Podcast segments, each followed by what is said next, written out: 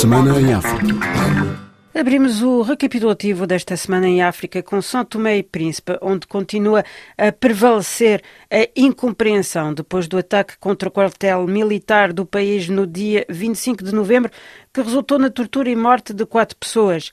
Há dois processos de instrução preparatória em curso, um que investiga o assalto ao quartel e conta com 17 arguídos, e outro para investigar a tortura e mortes ainda sem arguídos ou detidos. Gabriel Costa, antigo primeiro-ministro de São Tomé e Príncipe, considera que pouco foi feito até agora para reagir a estas ocorrências. A culpa não pode morrer solteira. E se nós quisermos, efetivamente, resolver convenientemente essa questão para o futuro, para que nós possamos estar em paz, é preciso que as pessoas assumam na plenitude as suas responsabilidades nesta matéria. Há uma cadeia de mando. Apenas com alguma, alguma dignidade, o chefe de Estado-Maior das Forças Armadas veio demitir-se das suas funções, pediu desculpas à nação e disse que foi enganado. É suficientemente grave e não percebo como é que quem tem responsabilidades acrescidas a nível do Estado, não se tenha percebido da gravidade de uma tal situação. Também crédulo, Dom Manuel António, bispo emérito de São Tomé e Príncipe, alerta para o crescimento de uma certa cultura de violência e impunidade nos últimos tempos. Parece que se instala uma certa impunidade. Eu não entendo, não aceito que um país democrático possa levar à tortura e à morte de pessoas. E até hoje, quem foi que fez isso? Que medidas a que se fizeram para julgar essas pessoas, para avaliar essas pessoas. Falam-me de comissões que vêm investigar, etc., mas eu não preciso de comissões para saber que morreram quatro pessoas, para saber que uma delas foi tirada da sua casa, torturada e morta. Um país que se diz livre, democrático, não pode aceitar isso. Também ao microfone da Cristiana Soares, a nossa enviada especial a São Tomé e Príncipe, Osvaldo Afonso, pai de Isaac, uma das quatro vítimas mortais do ataque ao quartel de São Tomé e Príncipe, dá conta do seu sentimento e recorda como recebeu a notícia da morte do filho.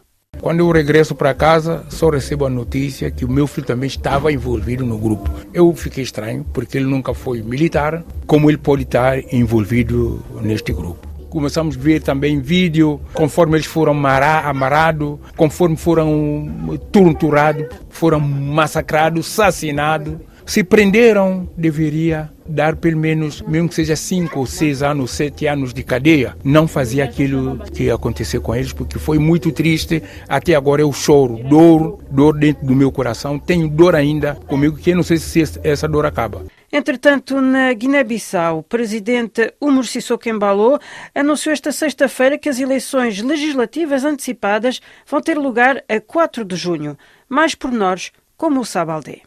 Quando o presidente Umaru Sissoko Embalo dissolveu o parlamento em maio passado, marcou as eleições legislativas para 18 de dezembro. Em finais de outubro, o governo explicou ao chefe de Estado que não era possível realizar eleições na data marcada porque, por exemplo, ainda não tinha conseguido iniciar o recenseamento eleitoral. É que a maioria de partidos políticos defendeu a realização do recenseamento de raiz e que os cartões dos eleitores sejam biométricos para evitar possíveis manipulações do documento. No passado dia 10 deste mês de dezembro, o governo arrancou com o recenseamento eleitoral, um processo que deve decorrer na Guiné-Bissau e junto de algumas comunidades de guineenses em África e na diáspora até fevereiro.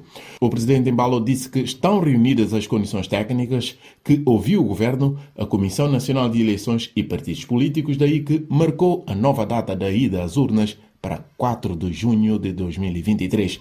O presidente guineense marcou a nova data das eleições numa altura em que persiste o desentendimento entre os partidos com assento no Parlamento dissolvido quanto à direção da Comissão Nacional de Eleições que muitos consideram de caduca e exigem a sua substituição. Em Moçambique, o Parlamento aprovou na quarta-feira, na Generalidade e por consenso, a criação de 12 novas autarquias locais. O país vai passar a contar com 65 autarquias, isto numa altura em que o país está prestes a organizar eleições autárquicas no próximo mês de outubro. Esta semana também, a Renamo, principal partido de oposição, escolheu uma nova secretária-geral, a deputada Clementina Francisco Bomba, a primeira mulher a ocupar este cargo na Renamo. Mais por nós, Corfeu Lisboa. Clementina Bomba assume o cargo de secretária-geral do principal partido da oposição em Moçambique, ciente dos desafios e a pensar nas eleições autárquicas do próximo ano e as gerais de 2024. Cada um de nós deve ser um ponto de convergência para assegurar o crescimento contínuo da nossa base de apoio. Devemos fazer mais e melhor em menos tempo. A nossa meta é ganhar eleições. A nova secretária-geral da Renamo, indicada na quarta sessão ordinária do Conselho Nacional da Renamo, orientada pelo presidente do partido, Suf Momad, substitui assim no cargo André Magibire, exonerado em setembro deste ano. Noutro quadrante, a capital moçambicana está a conhecer uma onda de raptos cuja dimensão está a levar o setor empresarial a expressar alguma preocupação. Mais explicações novamente com Orfeu Lisboa. Depois de mais dois raptos ocorridos na cidade e província de Maputo nesta quarta-feira e que tiveram como alvo agentes económicos cujo paradeiro é ainda incerto, o presidente da Confederação das Associações Económicas de Moçambique, CTA, Agostinho Vuma, considera que esta prática contribuiu para que o país entrasse no ano prestes a findar para a lista cinzenta da GAFI. E agravar essa condição a onda de raptos e sequestros que continuou a representar um desafio que gerou muita incerteza e insegurança e condicionar o ambiente de negócio hoje e no próximo ano. Por sua vez, o presidente do Conselho da Administração da Bolsa de Valores de Moçambique, Salim Valá, não tem dúvidas que o governo está preocupado com a onda de raptos. A questão dos raptos, a questão de instabilidade, não é favorável a negócios, afeta o ambiente de negócios. A onda de raptos que tem alvos empresários e seus familiares já levou a que vários, após a sua libertação do cativeiro, abandonassem Moçambique. Relativamente desta vez a Angola, terminou nesta sexta-feira a segunda fase de greve dos professores que reclamam melhores salários e condições de trabalho. Ao cabo de 10 dias de bloqueio, Guilherme Silva, presidente do Sindicato de Professores Simprof, referiu que, apesar de discussões com o governo, não se chegou a acordo e não descartou avançar para a terceira fase da greve a partir de janeiro. Tivemos uma adesão histórica mais de 97% do universo de 220 mil docentes aderiram à greve. E, como tal, hoje vamos terminar a segunda fase. Segunda-feira, dia 19, os professores regressam no exercício do magistério.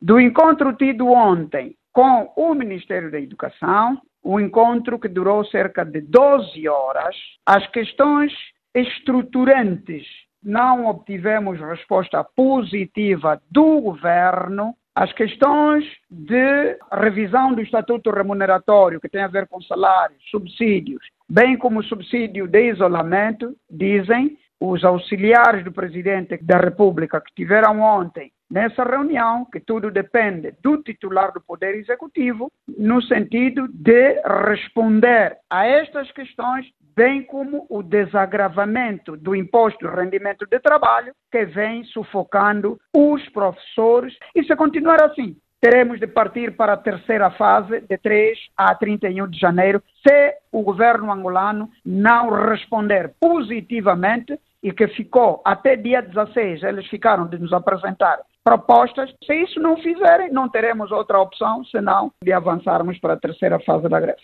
Noutro quadrante, tal como uma larga maioria de países africanos, Angola participou nesta semana na segunda Cimeira Estados Unidos-África, uma cimeira durante a qual Joe Biden prometeu o desbloqueamento a prazo de 55 mil milhões de dólares para financiar vários setores no continente africano. Durante esta cimeira, o presidente angolano, João Lourenço, deu conta do interesse dos investidores americanos no seu país referir a importância das reformas que estamos a fazer, reformas políticas, reformas económicas, no sentido de atrair investimento, interessar cada vez mais os, os investidores estrangeiros e, em particular, os americanos a investir em Angola. Portanto, já alguns casos de sucesso, isso sem falar daqueles que estão no setor petrolífero, que já é tradicional há décadas, mas há novos atores que começam a aventurar-se, digamos, em outras áreas, como por exemplo das telecomunicações, produção de energia solar. Portanto, sejam bem-vindos a Angola, os investidores americanos. No âmbito desta cimeira, Cabo Verde também teve um contacto privilegiado com Washington tendo assinado com os americanos um memorando de entendimento no setor da defesa.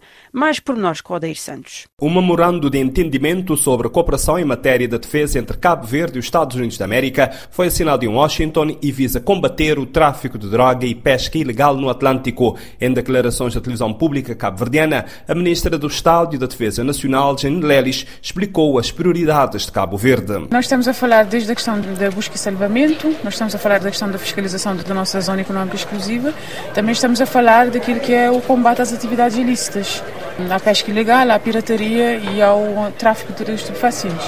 O acordo de parceria no âmbito da defesa, assinado entre os Estados Unidos da América e Cabo Verde, reforça a segurança marítima, a capacitação dos recursos humanos, a logística e a manutenção e foi rubricado durante a Cimeira Estados Unidos-África, que decorreu em Washington esta semana entre os dias 13 e 15. Relativamente à atualidade interna de Cabo Verde, a cidade da Praia está a viver uma onda de criminalidade com assaltos e assassinatos, uma situação que levou o provedor da Justiça a pedir uma maior articulação entre as autoridades para resolver este problema. Mais explicações novamente com Odeir Santos. Nos últimos dias, a imprensa cabo-verdiana tem reportado vários casos da criminalidade na cidade da Praia, desde a troca de tiros entre grupos rivais, assaltos, a mão armada a lojas com reféns, roubo em residências e assassinatos, deixando a sociedade em estado de choque. Em declarações à televisão pública cabo-verdiana, o provedor da Justiça, José Carlos Delgado, pediu maior articulação entre as autoridades e considerou grave a onda da criminalidade que assola a capital do país. É um problema muito sério que é a melhor articulação articulação entre a polícia e os órgãos da justiça. Por exemplo, não podemos ter uma pessoa num dos bairros da capital que tem 50 processos pendentes na Procuradoria e está livre. E já cometeu vários casos. Quer dizer que alguma coisa não está bem. Por sua vez, o diretor nacional da Polícia Nacional, Emanuel Stalino Moreno, confrontado com o novo pico de violência e criminalidade na cidade da Praia, disse que a Polícia Nacional está a fazer o seu trabalho. E para fecharmos esta semana em África, não podíamos deixar de falar do Mundial de Futebol do Qatar, que está prestes agora a terminar. Na quarta-feira, a emoção foi grande em Marrocos, cuja equipa foi derrotada nas meias finais pela França por dois gols a zero. Marrocos não tinha até ao momento deixado passar nenhuma bola. No final do jogo, Walid Regragui, selecionador de Marrocos, mostrou-se orgulhoso do percurso da sua equipa. Percebemos que no nosso país todos tinham orgulho da nossa equipa. Estamos decepcionados porque queríamos fazer sonhar o povo marroquino até ao fim, mas pelo menos mostramos que podíamos estar ao nível das melhores seleções e isso é maravilhoso. Au moins on a montré qu'on pouvait être au niveau euh, dans ces compétitions et ça c'est merveilleux. E assim fechamos esta semana em África. Obrigada pela vossa atenção e até breve.